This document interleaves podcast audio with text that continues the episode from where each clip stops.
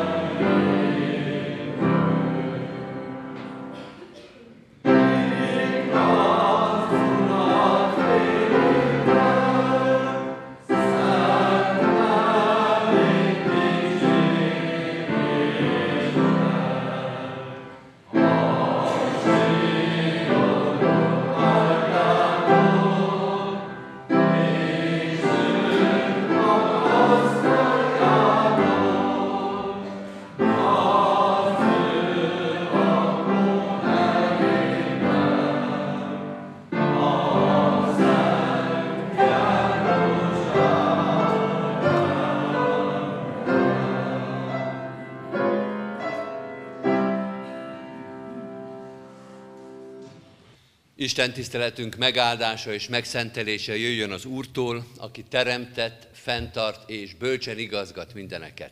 Amen. Halljátok az igét testvéreim, amint szól hozzánk Péter apostol első leveléből, az első Péteri levél második részének első tíz verséből a következőképpen. Levetve tehát minden gonoszságot, minden áldogságot, képmutatást, irítséget és minden rágalmazást, mint újszülött csecsemők, a hamisítatlan lelki tejet kívánjátok, hogy azon növekedjetek az üdvösségre. Mivel megizleltétek, hogy jóságos az Úr. Járuljatok ő hozzá, mint élő kőhöz, amelyet az emberek ugyan megvetettek, amely azonban Isten előtt kiválasztott és drága.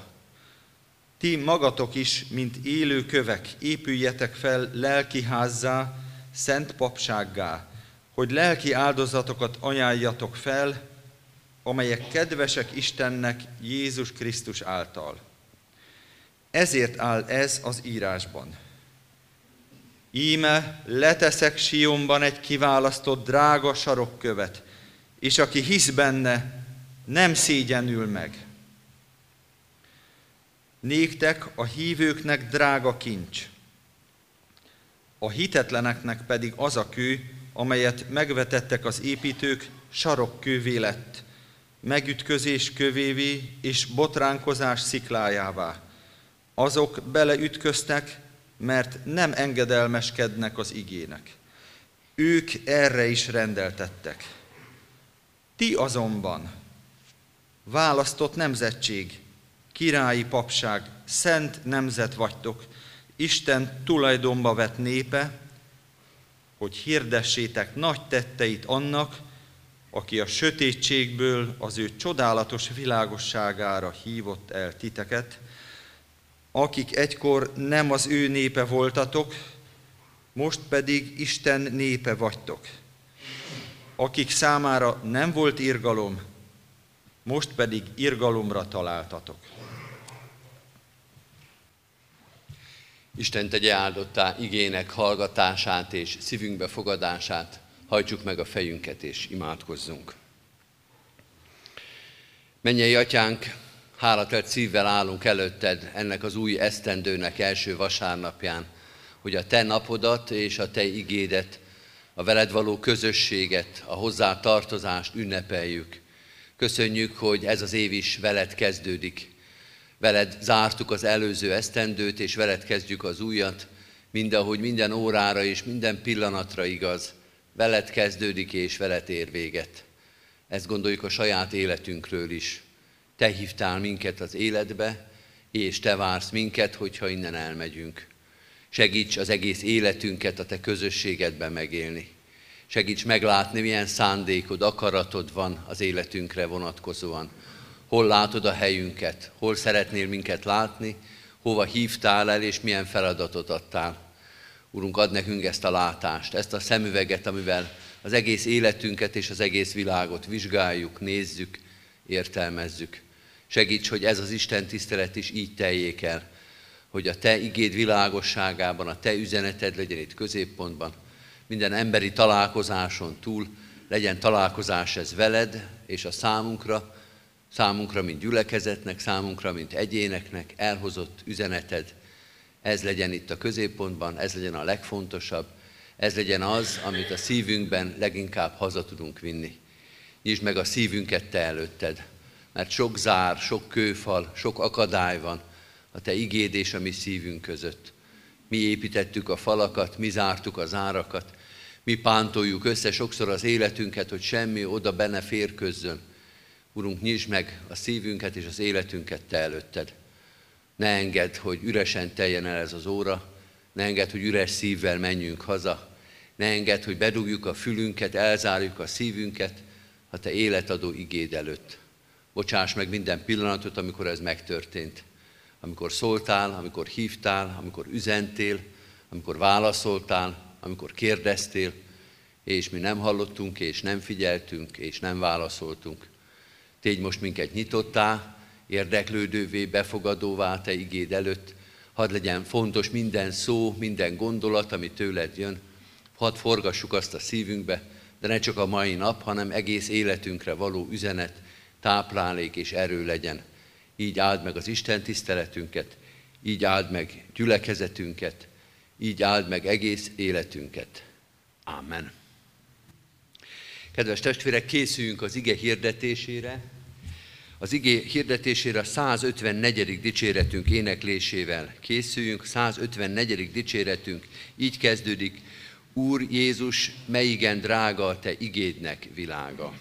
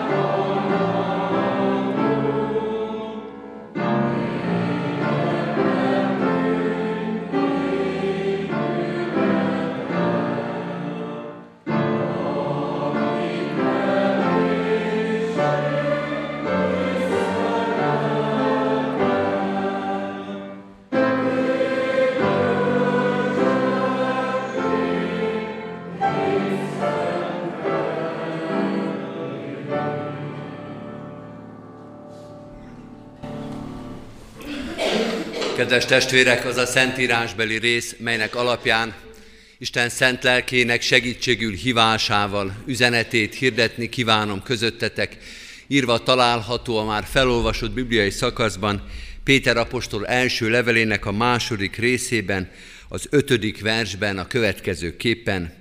Ti magatok is, mint élőkövek, épüljetek fel lelki házzá, szent papsággá, hogy lelki áldozatokat ajánljatok fel, amelyek kedvesek Istennek Jézus Krisztus által. Amen. Foglaljuk el a helyünket.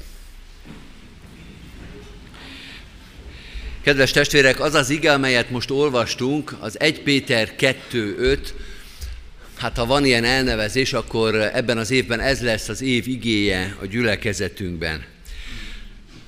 Szokták ezt a kifejezést használni, hogy az év igéje elég gyanús kifejezés, mert esetleg arra téves következtetésre enged juttatni, hogy ez lesz az egyetlen ige, amit olvasunk a 2020-as esztendőbe, vagy ami elér hozzánk, távol legyen ez tőlünk. Sok-sok ige lesz, ami elhangzik itt az Isten tiszteleteken, és az otthoni bibliaolvasásban megragad minket.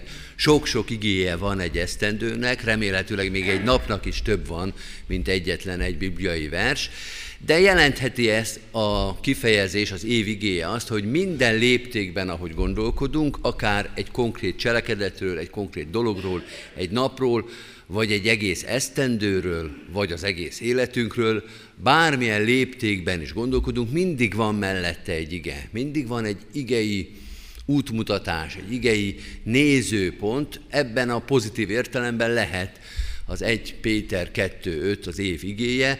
Például ebben az értelemben fogjuk majd a presbiteri meghívókra, minden egyes presbiteri meghívóba a jobb felső sarokba ezt az igét írni. Az elmúlt évben az Akariás 4-6 volt, most az 1 Péter 2-5 lesz, hogy az egész évi gondolkodásunkban legyen egy ilyen lépték, egy ilyen gondolkodás. És közben reménységgel várjuk, hogy Isten sok-sok más igét meggyújt, kigyújt, fel, fény, fényesít majd ebben az évben, és sok igei megértésben lesz részünk. De nem csak az év igéje, vagy a presbiteri meghívóknak az állandó igéje lesz, ez az 1 Péter 2, hanem az első kilenc órás istentiszteleteken gyakorolt vagy követett első igehirdetés sorozatnak is a kezdő igéje lesz. Sőt, az előttünk álló majdnem két és fél hónapban tulajdonképpen ez a bibliai rész fogja a gondolkodásunkat irányítani, hogyha Isten megengedi ezt, és élünk még ebben a két és fél hónapban. Először azt gondoltam, hogy az egész egy Péter, az öt részből álló rövid könyv, de az az igazság, kedves testvérek, hogy annyira gazdag ez a könyv, annyira tömör a szövege, hogy még a 12 vasárnapra elosztva is olyan nagyon elnagyoltnak tűnik.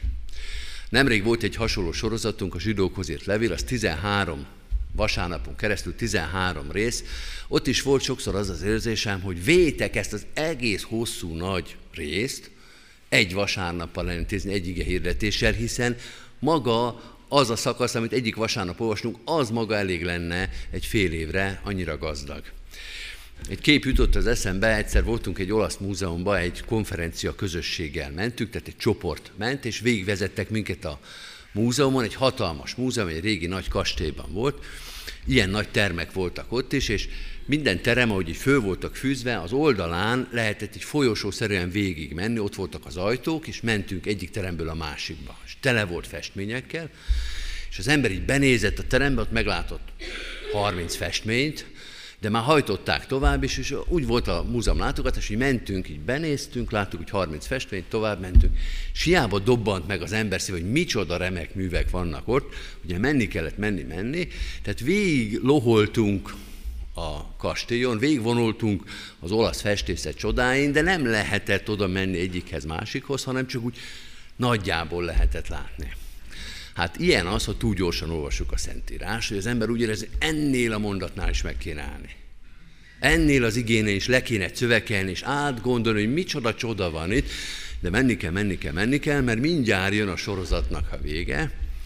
Hát próbáljunk lassítani most, és egy olyan igehirdetés sorozatba bekezdeni, ahol tulajdonképpen 12 részen keresztül 17 verset fogunk olvasni, az 1 Péter 5 első 17 vers, 1 Péter 2 első 17 versét lassan, de azt fogjuk látni reménység szerint, hogy megéri, és még mindig lehetne lassítani, még mindig lehetne a mondat második felére egy külön prédikációt, egy külön gondolkodást rászállni, mert abba is van annyi, hogy még az igehirdetés végén is azt gondoljuk, hogy és még mennyi minden kimaradt ebből az egy mondatból is.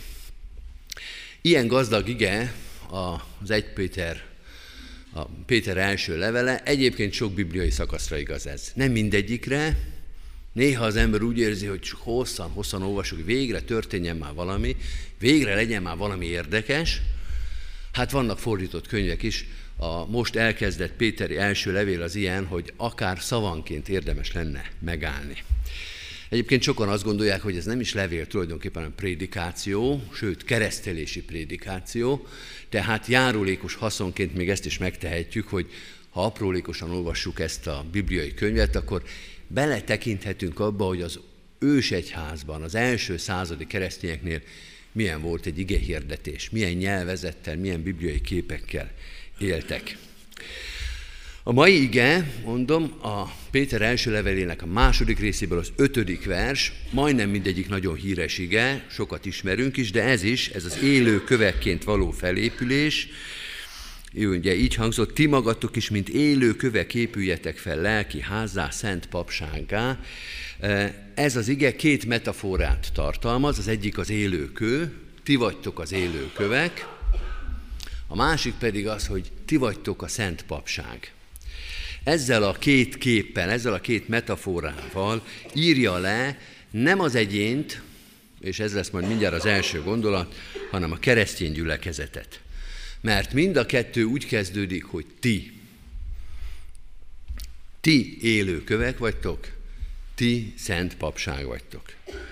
Kedves testvérek, az új szövetségben nagyon sok olyan ige van, ahol a megfogalmazás egyes szám első szemében van, vagy egyes szám második szemében. Te, vagy ha magunkra értelmezünk, én. Sok egyes számú ige van. És ezek nagyon fontosak. hogy az ember egyedül megállva az Úristen előtt meg tudjon fogalmazni hitvallást, érzést, ő maga felelős legyen a saját keresztény cselekedetéért. Tehát nagyon fontos, hogy az ember egyes számban tudjon fogalmazni a keresztény. De van többes számú szentírásunk is, és most éppen abba olvastunk bele, és itt minden többes számban van.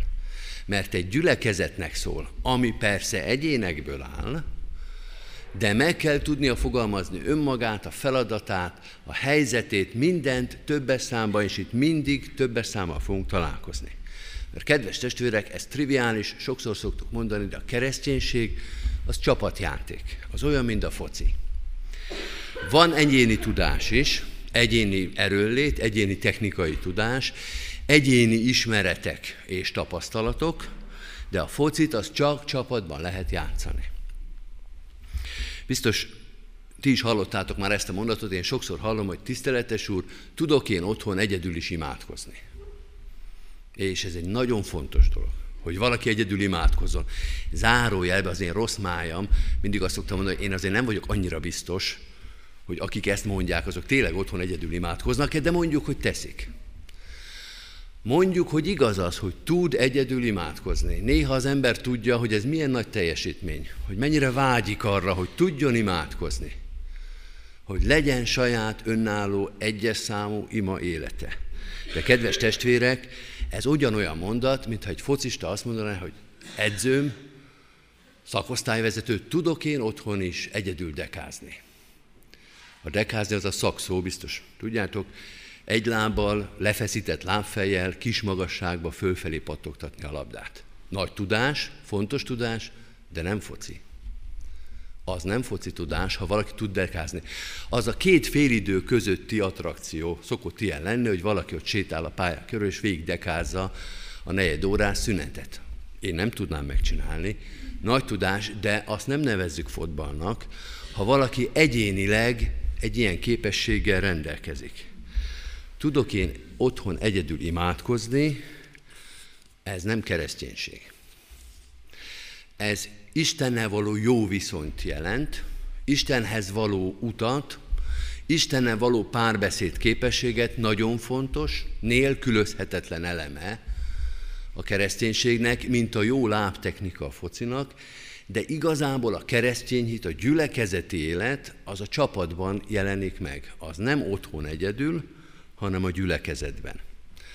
És a Péter első levele ezért nagyon hangsúlyosan mindig így fogalmaz. Ti, ti keresztény gyülekezet, akik sokféle emberből vagytok, sok felől vagytok leigazolva ebbe a gyülekezetbe, sok felől hívott össze titeket az Úristen, de összehívott és egy közösség vagytok. Milyen poszton játszol? Hol vannak a többiek? Ugye látod, hogy a többiek hol mozognak, vagy a jó focista nem is látja, azt tudja. Hogy még nincs is ott a másik, de tudja, hogy a következő pillanatban már ott lesz. Hogy úgy épül fel a játék, hogy nem oda rúgjuk a labdát, ahol a másik van, hanem ahol lesz, mert pontosan tudjuk, hogy hogy mozgunk. Hogy kinek mire van szüksége, hogy milyen tempóba játszunk. Hogy ugye a csapatba vagytok, mondja Péter első levele hogy átlátjátok az egészet, és te, te vagy, de csak az egész által lehetsz te, és a csapat is, csak akkor csapat, ha te, te vagy. De ez a kettő összefügg, és a Péter első levele azt mondja, mindig lássátok ezt az egészet, a közösséget. Nevezzük gyülekezetnek és ne csapatnak, lássátok a gyülekezetet. Lássátok az egyházat. Többes szám, többes szám, többes szám. Így épül fel ez a két kép, ez a két metafora, de még mindig nem konkrétan fogjuk nézni, hanem azt az üzenetet, ahogy ezt megfogalmazza Péter apostol. Azt mondja, ti élő kövek vagytok. Ti szent papság vagytok. Amivel azt mondja, hogy már nem azok vagytok, akik voltatok. Vagy azt kérdezi, hogy ugye már nem azok vagytok, akik voltatok. Ugye megváltozott az életetek? Azzal, hogy Krisztus életetek, ugye most már új képeket kell használni. Új metaforát kell keresni, már nem olyanok vagytok, mint voltatok előtte. Van néhány fejezet, majd oda, vagy néhány mondata oda is fogunk kérni, amikor ezt kicsit részletezi. De hogy ezek már ugye új fogalmak. A keresztény elhívás az új irány, új identitás, új feladat.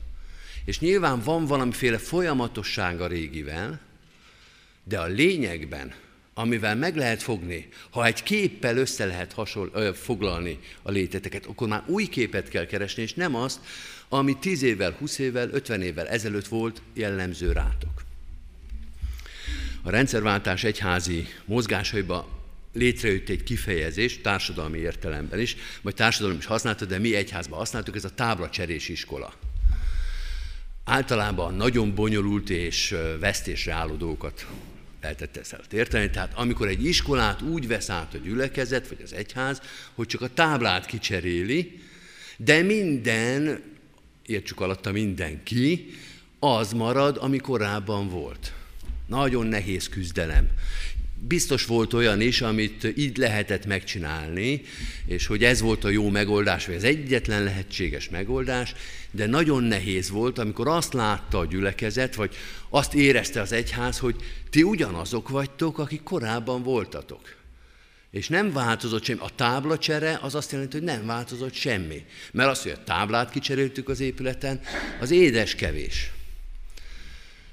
Néha, nagyon ritkán Biztos van ilyen is.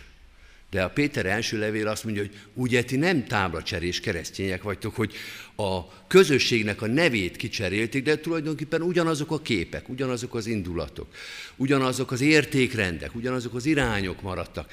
Amilyen metaforát lehetett találni rátok, mint pogányokra, ugyanezt lehet használni, mint keresztényekre, mert nem változtatok semmit. Ugye nem ez történt. Ugye egyértelműen új életet, új irányt vett az életetek. Mondok egy másik példát is, biztos sokan ismerik azt a híres filmet, az a címe, hogy A Misszió, ami Dél-Amerikában játszik a 18. században. Nekünk azért érdekes, mert a legpozitívabb szereplők ugye a jezsuita keresztény térítők, és nekünk itt Magyarországon a protestánsoknak, a jezsuitákról más jut eszünkbe, mint ami ott történik, de hát a világ az nagy, és az egyház is nagy. Egy hihetetlen érdekes küzdelem, egyházi szinten is, teológiai értelemben is, mindenkinek szeretettel ajánlom, mind film is nagyszerű, a zeneileg pedig egyszerűen fenomenális, de van benne egy karakter is, Robert De Niro játsza, aki rabszolga kereskedőből, sőt, inkább rabszolga vadászból, aki úgy fogja össze a benszülötteket, hogy rabszolgának eladja, akik életben maradnak a fadászat után azok lesznek a rabszolgák. Szóval a nagyon kegyetlen, nagyon embertelen katonai hajcsárból lesz szerzetes. Nem lehet ugyanazt a képet alkalmazni rá, ami korábban volt. Új képet, új kifejezést, új nyelvi elemeket kell keresni ennek a karakternek a leírására. De kedves testvérek, ez egy extrém példa, nem feltétlenül ez a radikális váltás a lényeg, hanem a tudatosság. Az megvan a mélyben, amit Pál úgy fogalmaz, hogy aki Krisztusban van, új teremtés az, tehát új identitás van. Néha minden külső dolog megváltozik, mint ebben a filmben. Rabszolgakereskedőből szerzetessé. De néha a külső dolgok kevésbé változnak, nem ilyen radikális a váltás, de a tudatosság bent a mélyben, az identitásban, az ugyanilyen radikális lehet. Tehát a második gondolat az ez, hogy amikor Péter két képet, az élő kövek és a Szent Papság képét használja, akkor azt mondja, új embereket ismertem meg bennetek. A saját magatokhoz képest, a régi életetekhez képest vagytok új emberek. És akkor most nézzük a metaforát, és ebből is csak az egyiket, az élő követ, a Szent Papság, az most ebből az igehirdetésből ki fog maradni, de később majd visszatérünk rá. Azt mondja, hogy ti élő kövek vagytok. A keresztény élet, az sokszor ilyen, azt mondja Péter. Az olyan, mint amikor a falat építik. Aprólékos, türelmes munka, megfontoltság, csendesség, ahogy az köveket egymásra rakják. Sokféle képet lehet használni, és egyébként a péteri gyülekezetekre is lehetne más képet használni, mert az elég nehéz korba voltak ők keresztények, de valamiért Péter behozza ezt a képet. Hogy néha a keresztény ember, vagy a keresztény közösség élete az harc, az küzdelem, az mártűria, a, a, a, a halálig való hűség, a hősiességnek nagy idő fordulója, de van, amikor a kép, ami eszembe jut rólatok, az olyan, mint amikor a köveket egymásra rakják, amikor építik. Az olyan, mint a házépítés. Hogy egy ilyen lapos szóviccel érjek, az az egyházépítés. Hogy az egy lassú, aprólékos, szorgalmas munka. Erről a képről egyébként, erről az igéről nekem mindig az jut eszembe, amikor valóban láttam egy ilyen kőfal építést, az előző szolgálati helyen volt egy hosszú kőkerítés, ami elég omladozó volt, és egyszer elhatározta a gyülekezet, hogy lebontjuk és újraépítjük. Három fázisból állt a munka, mind a háromnak külön jellege volt. Az első a bontás. Azt meghirdettük, ott volt mindenki, aki számított, asszonyok hozták a pogácsát, fröccs, bor ki volt készítve, nem fértünk oda a kőfalhoz, annyian voltunk, ott bontottuk, szedtük szét az egészet, kevés szaktudás kell a romboláshoz. Tehát, hogy azt ott gyorsan levettük, meg még az alapásás is így történt, az olyan volt, mint a népünnepé. Nagy hangos nevetések, sok ember, váltották egymást az emberek, nem is nagyon fáradtunk el. Tehát az gyorsan ment. Utána jött az alap, a beton alap, az meg olyan volt, hogy elmentem a hittanórára, és mire két hittanórára megjöttem, kész volt az alap, mert odállt egy mixer, és egyik pillanatra másikra telenyomta betonnal a kivágott alapot, tehát az egyszer csak eltűnt. És utána jött a kőfal építés, az volt a harmadik szakasz, eltűnt mindenki, oda már szaktudás kellett, tehát az amatőröket eltávolították, és tulajdonképpen eltűnt az építkezési vállalkozó is, és előhozott három öreg embert, akik együtt annyian idősek voltak, mint a kőfal, amit lebontottunk, és nagy csöndben ott szöszmögtek heteken keresztül. És úgy látszott, hogy haladnak, de szó az nem hangzott. A mester, hárma voltak, egy keverte az anyagot, egy volt a mester, egy meg adta a kezébe a követ. És akkor a mester ott valamit forgatott a kövön, körülnézett, rámutatott egyre, akkor a másik odaballagott, elhozta, akkor megint forgatás, egy kis kopácsolás, bepasszintotta a követ, akkor egy kicsit megkocogtatta, akkor kezdődött előről. Nem is beszéltek egymással. Péter apostol valami ilyesmiről beszél. Hogy fölépíteni egy kőfalat, és ugye az nem téglafal, meg pláne nem betonelemekből van, nyers kövekből, az egy lassú, szöszmötölős, nyugalmas, szorgalmas, szaktudást és türelmet igénylő munka. És néha a keresztény egyház így néz ki. Néha arról szól a dolog, hogy szépen neki kell állni, és beépülni ebbe a falba, hogy az Úristen szépen, lassan megtalálja a helyünket. Emlékszem, még olyan is volt, hogy egyszer kimentem, néztem az öregeket, és megkérdeztem, hogy Pista bácsi, és mi lesz a kimaradt kővel? Az öreg föl sem nézett, csak azt mondta, itt nem marad ki semmi. Itt mindennek megvan a helye. És úgy is lett, hogy mire vége lett a kőfalnak, ami logikus, mert hát ugyanazt a kőfalat kellett visszaépíteni, egyszer csak minden kő elfogyott. Hogy egyszer mindennek megtalálta a helyét. Egyszerre, mind, egyszer, csak minden kőre szükség volt. Kedves testvérek, szép dolog, ahogy a kőfal épül. Ha az ember nem csak erre a népünnepészerű nagy közös munkára fogékony, hanem erre az aprólékos munkára, és rászánja az időt, hogy nézi, akkor az tényleg nagyon szépen gusztusos, ahogy ezek az öreg emberek forgatták a követ, megtalálták, megnézték, beforgatták, volt egy kis éle, volt egy kis bütyök, azt lepattintották, belerakták szépen ilyen hosszú lecekkel, síkba belehelyezték, hogy olyan szép volt. Péter azt mondja, hogy szép dolog az, ahogy a gyülekezet épül. Szép dolog, ahogy az Úristen az egyházat építi. Az is szép dolog, amikor a nagy mártír időkben megoltalmazza a gyülekezetet, amikor ketté választja a vörös tengert, amikor hazahozza a foglyokat. De van, amikor olyan, mint a kőfal építés. Hogyha az ember nem figyel oda, akkor akár unalmasnak is nézhető. Akár eseménytelennek is látható. Akár azt is mondható, hogy nem történik itt semmi. Három öreg ember, meg se szólal. De épül, de emelkedik, de szép lesz, de egyenletes lesz, de erős lesz, de a funkcióját be fogja tölteni. Kedves testvérek, ezt az örömöt mutatja meg Péternek ez a képe, és azt kívánom, hogy ezt az örömöt ismerjük meg mi is, talán a 2020-as esztendőbe is, lehet, hogy más időszakokban is, lehet, hogy már ismerjük is, fölidézi bennünk ez a kép. És ne csak úgy általában gyülekezetre, hanem magunkra nézve is. Hogy engedjük meg, sőt kérjük, hogy az Úristen minket, mint élő köveket, vegyen észre ott a kupacba, mutasson ránk, vigyen oda, forgasson be a helyünkre. Pattintsa le azt, ami nem oda való, ami, amitől úgy eláll a dolog, amitől nem illeszkedik a helyére. Ha kell egy kicsit formázzon, ha kell egy kicsit alakítson, ha kell fordítsa meg az életünket, hogy nem is így kell, hanem fordítva. És a végén érezzük meg, hogy milyen jó bepasszinta. Tényleg nem marad ki senki. Tényleg mindenkinek helye van ebben a kőfalba, ebben a házban, ebben az egyházban. Tényleg az öreg mester mindenkinek megtalálta a helyét. Ez a szép bibliai kép, mondom, még csak az egyikhez jutottunk, már a gyülekezetnek egy nagyon fontos ismervét megmutatja. Az, hogy Isten építi türelemmel, nagy tudással ezt a házat. És hogy az ő tudása, az ő türelme, az ő figyelmességének az az eredménye, hogy szép lassan, egyszer csak minden és mindenki a helyére kerül. Így legyen most is. Amen. Válaszoljunk Isten igényére a 304. dicséretünknek az utolsó két verszakával. 304. dicséretünknek a 8. és 9. verszakát énekeljük. A 8. így kezdődik, bennem az Úr temploma általad készüljön. thank you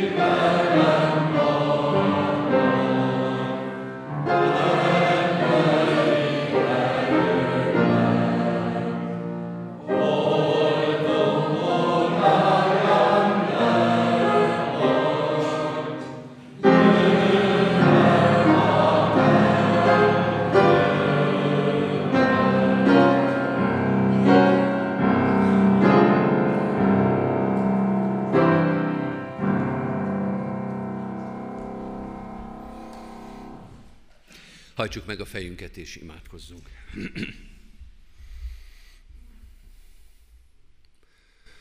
Urunk, hálát adunk neked az üzenetért, amelyet nem csak egyen-egyenként hallgathatunk, hanem a gyülekezet közösségében is.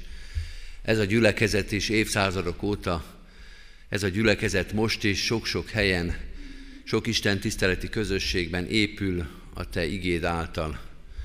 Köszönjük, hogy megláttál bennünket, hogy elhívtál bennünket, hogy kiválasztottál, hogy megragadtad az életünket azért is, hogy beépíts minket a te épületedbe, egyházadba, azért is, hogy a helyünket megtaláljuk, hogy a funkciónkat ellássuk, hogy a szerepünket betöltsük.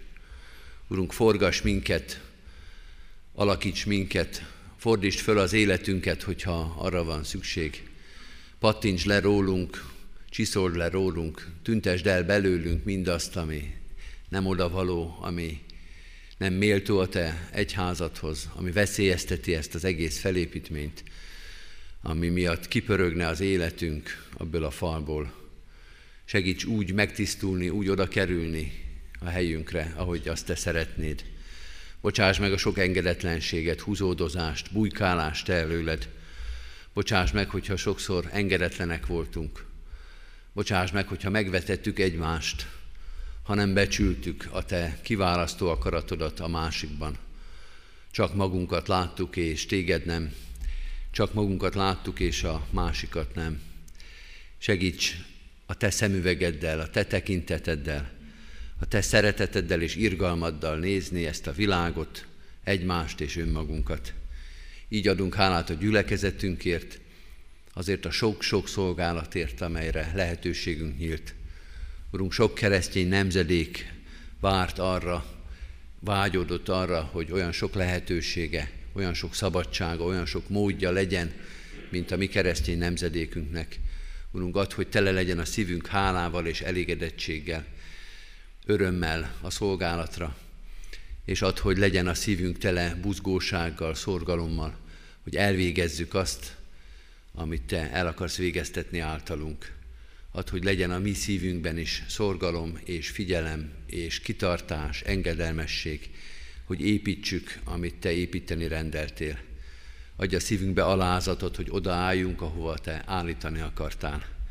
Így könyörgünk a gyülekezetünkért, annak minden szolgálatáért, lehetőségért. Nyisd meg minden nap a szemünket és a szívünket újabb és újabb szolgálatokra. Erősítsd meg a karunkat, a derekunkat, az egész életünket a hűségre, az álhatatosságra, a kitartásra. Imádkozunk azokért is, akik nem szolgálatra, hanem segítségre várnak most, akiknek a vállát, a szívét teher, szomorúság, fájdalom nyomja. Urunk, hadd lássuk meg mi is az ő helyzetüket, és tudjunk segíteni imádságunkkal és szeretetünkkel. Így könyörgünk a gyászolóinkért, így könyörgünk a kórházban lévőkért, azokra, azokért, akik segítségre, gyógyításra, bátorításra várnak. De azokért is imádkozunk, akik őket segítik, bátorítják, gyógyítják.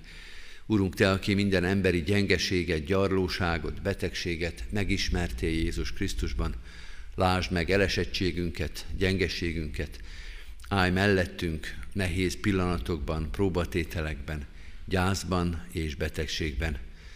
Imádkozunk a szolgáló közösségekért, az engedelmes szívért, az alázatért, a figyelemért. Mutasd meg, hogy hol látod a helyünket. Imádkozunk a városért, a nagy közösségekért, az emberek sok ezeres nagy tömegéért.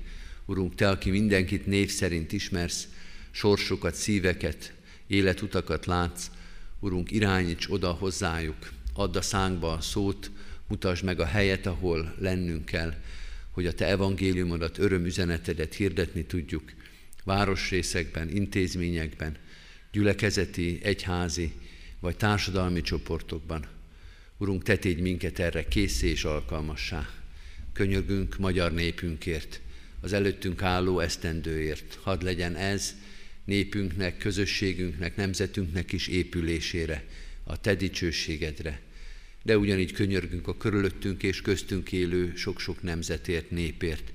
Urunk, mindannyian a Te gyermekeid vagyunk, mindannyian hozzá tartozunk, add, hogy ez ne csak üres mondat legyen, hanem hitvallás és bizalom a szívünkben, hogy együtt tudjunk dicsérni Téged. Mutasd meg a Te dicsőségedet ebben a forrongó, sokszor pusztulás felé rohanó világban. Te oltalmazd, Te őrizd, Te irányítsd ezt az egész teremtett világot. Krisztusért, az világ uráért, ami megváltónkért. Amen. Egy rövid csendes percben vigyük most imádságainkat Isten elé.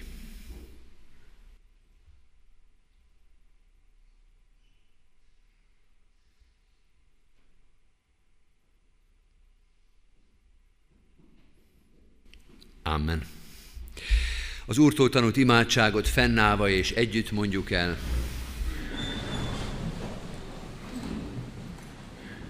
Mi atyánk, aki a mennyekben vagy, szenteltessék meg a te neved. Jöjjön el a te országod.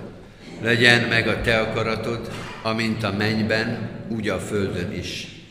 Minden napi kenyerünket add meg nékünk ma, és bocsáss meg védkeinket, miképpen mi is megbocsátunk az ellenünk védkezőknek. És ne vigy minket kísértésbe, de szabadíts meg a gonosztól, mert tiéd az ország, a hatalom és a dicsőség mindörökké. Amen. Hirdetem az adakozást, testvéreim, hálával áldozatok az Úrnak, és teljesítsétek a, telje, a felségesnek tett fogadásitokat. Mindezek után az Istennek békessége, mely minden értelmet felülhalad, őrizze meg szíveteket és gondolataitokat a Krisztus Jézusban. Amen. Foglaljuk el a helyünket, kedves testvérek, és hallgassuk meg gyülekezetünk híreit. Mindenek előtt hirdettem a hirdetőlapokat és a Szőlőskert című újságunkat is. Kint a kiáratnál megtalálhatjuk mind a kettőt. Vigyünk ebből ne csak magunknak, hanem azoknak is, akik most nem tudtak eljönni. Heti alkalmainkat hirdetem, pontosabban még a mai alkalmakat. Mindenek előtt, hogy most a 9 órás istentisztelet után a gyülekezeti kávéházra várjuk szeretettel a gyülekezet tagjait. A kis konviktusban lesz, a, földszintre kell lemenni, és utána elmenni oldalra. Fogjuk mutatni az utat azoknak, akik még esetleg nem ismerik az épületet. A presbitérium a házigazdája a gyülekezeti kávéháznak. Szeretettel hívunk és várunk mindenkit. 11-kor családos istentisztelet lesz a lelkész családok szolgálatával, este 5 órakor pedig kert az ifjúság szolgálatával. Heti alkalmainkból két házi bibliaórát emelek ki, mind a kettő kedden lesz, négykor a Hunyadi Városi Közösségi Házban, ötkor pedig Kadafalván Simonné Bakó Mária főgondnok asszonyéknál. Csütörtökön nőszövetségi áhítat 10 órakor a Szarvas utcai Sionházba, szombaton pedig a Bama, Babamama klubban, vagyis a játszóházban páros kör lesz délután 4 órától. Ránk következő vasárnapon 9-kor, 11-kor és a megszokott 5 órakor tartjuk itt a díszteremben alkalmainkat. Kérem a testvéreket, hogy hordozzák imádságban a sok-sok gyászoló családot. Az elmúlt hetekben, az ünnepek időszakában is sok temetési szolgálatunk volt. Így imádkoztunk Kis Jánosné Valkai Erzsébet, Özvegy Pogány Lajosné Keresztes Ilona, Pankotai István, Ménes Jánosné Borbé Margit, Szabó Gabriella, Tóth Sára Eszter és Piszmán József István testvéreink itt maradt családtagjaiért, gyászoló szerettéért. Halottaink Váradi Imre Sándor, 66 éves testvérünk, akinek te- temetése 7-én kedden egy órakor lesz a köztemetőben. Rabcsányi Istvánné Marton Karolina 86 éves korában hazatért testvérünk temetése 8-án, szerdán egy órakor lesz a köztemetőben.